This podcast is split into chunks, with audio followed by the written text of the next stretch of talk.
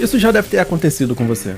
Você tá lá tomando seu banho, cantarolando, qualquer coisa, daí passa o shampoo, fecha os olhos, ensabua o corpo, água quente ou morna ajudando a dar uma relaxada. Daí você reduz a velocidade de tudo, começa a olhar para o horizonte, seus movimentos são automáticos, mas a sua cabeça está pensando em outras coisas.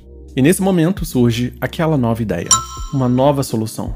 Acontece comigo também quando eu tô lavando louça, quando eu tô fazendo meditação, quando eu fico parado fazendo carinho na minha gata Amelie. Começou a acontecer com mais frequência quando eu saio para pegar sol por 15 minutos, e já acontecia quando eu caminhava por aí, pegava ônibus, metrô sem fone de ouvido. Hoje, o papo criativo é sobre a importância dos momentos em que a cabeça está desligada, quando não prestamos atenção em nada em particular, de como criar esse espaço no cérebro ajuda na redução do estresse e é vital para termos mais ideias. O Sonar Criativo é um podcast serial, os episódios são interligados, então eu recomendo você ouvir o primeiro sobre as vantagens de usar o papel e caneta, porque algumas coisas que eu falei lá se conectam com essas daqui. Mas antes, um breve recadinho aqui do nosso anunciante.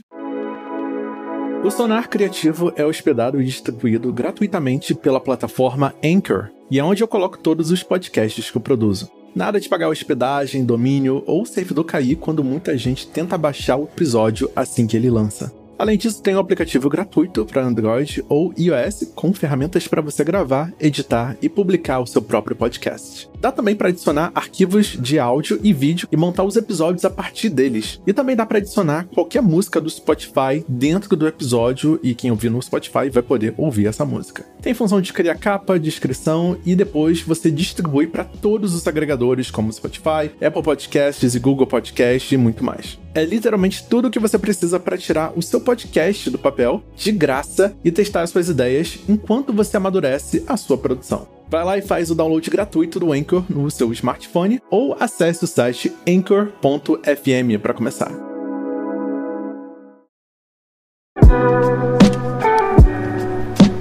Uma matéria da BBC de 2017 documentou uma decisão peculiar do Departamento de Segurança Nacional dos Estados Unidos e do Departamento Britânico de Transportes, Passageiros de voos vindos de certas regiões da África do Norte e do Oriente Médio não podiam mais utilizar nenhum tipo de eletrônico, notebooks ou celulares durante voos com cerca de 12 horas de duração.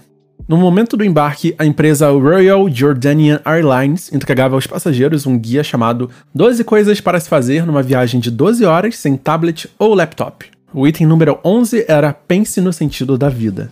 Em tempos de quarentena e isolamento social, é impensável a gente ficar algumas horas sem qualquer tipo de estímulo para a cabeça. O nosso cérebro está sempre buscando algo novo para consumir, para se entreter, qualquer coisa simples para resolver. Mas por que, que a gente precisa tentar desligar a cabeça de vez em quando? Como é que é fazer exercícios, ou lavar louça, ou ficar sentado sem mexer né, no celular, sem ouvir podcast, sem ver televisão? O que, que tem de bom nisso? A resposta é uma descoberta através de anos de pesquisas da psicologia. Nossa cabeça funciona com dois sistemas de atenção, um interno e outro externo. Para o nosso sistema interno, que foca no que a gente está sentindo, nossas lembranças, percepções de presente, anseios pelo futuro, chamamos de rede de modo padrão, ou DMN, do inglês Default Mode Network. O outro sistema, o externo, fica responsável por lidar com o mundo à nossa volta. Os estímulos, as informações que absorvemos, seja uma série, um podcast, uma comida gostosa, entre outros. Segundo Daniel Willingham, professor de psicologia da Universidade da Virgínia, você não consegue ter os dois sistemas funcionando ao mesmo tempo, mas eles estão interligados de alguma forma.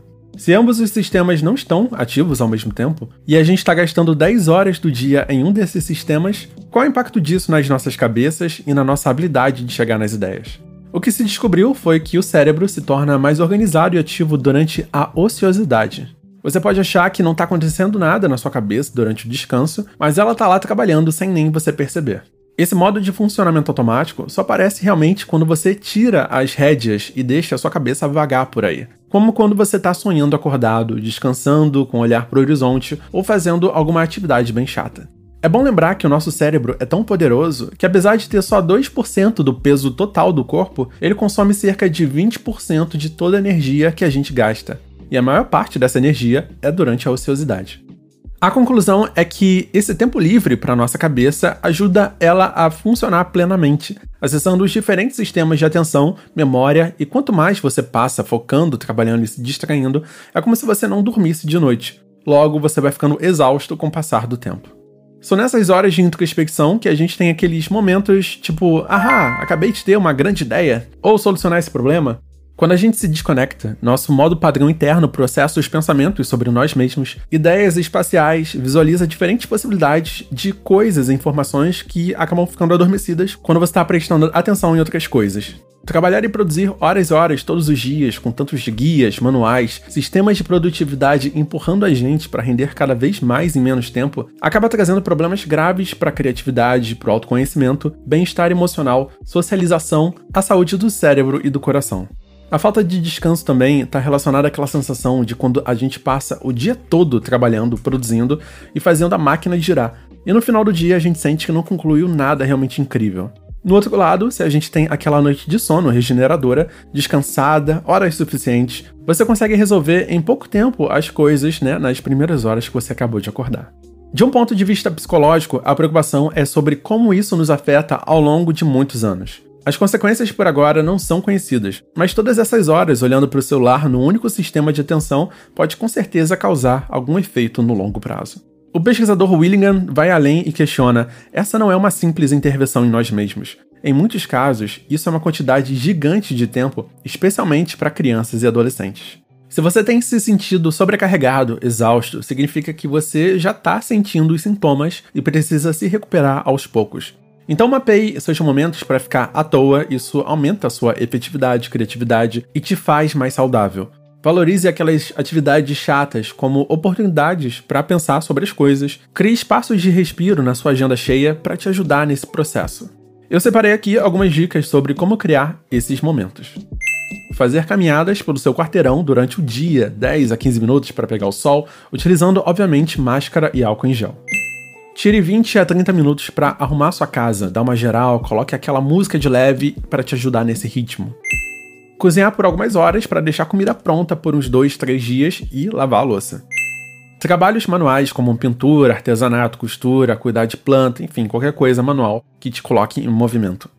Fila de mercado, loja, reunião tediosa, seja pessoalmente ou por conferência, né? Qualquer coisa que te faça viajar também funciona um momento caprichado no autocuidado, com banho, creme, perfume, uma roupa confortável, tudo sem pressa. Aquele tempo para cuidar do cabelo aproveitando uma água quente ou morna. 20 a 30 minutos após a refeição durante a digestão, aproveita que bate aquele sono e dá uma descansada. É importante lembrar de ficar longe da internet ou do celular nesses momentos, pois isso estraga a nossa percepção do tempo. Inúmeros estudos falam da quantidade de dopamina que os aplicativos liberam na nossa cabeça ao longo do tempo, pedindo cada vez mais interações, criando uma espécie de vício, e aí a gente vai perdendo a habilidade de se entreter ou mesmo lidar com a nossa ociosidade, a gente vai ficando mais impaciente. A gente vai falar sobre detox digital mais pra frente, mas por enquanto, se você curtiu esse episódio, envia para alguém que você acha que vai curtir também essas dicas. E segue a gente lá no Spotify ou qualquer outro agregador de podcast da sua preferência. E fala para mim lá no Twitter e no Instagram, nandodescom, quais momentos do seu dia você tem mais ideias ou outras atividades que te ajudam a pensar. Queria agradecer a todo mundo que divulgou o primeiro episódio, minha namorada Mila, a Juliana Sherman, a Isabela Piccolo, ao Nicolas Queiroz lá do This is Brasil, podcast que eu amo muito, e ao Thiago Meira, que deu a sugestão da gente falar sobre a criação de roteiros, e eu acho que merece sim um episódio em breve. As músicas são do Caio Viana, vou deixar o link na descrição desse episódio caso você queira saber mais sobre o trabalho dele. Até o próximo episódio!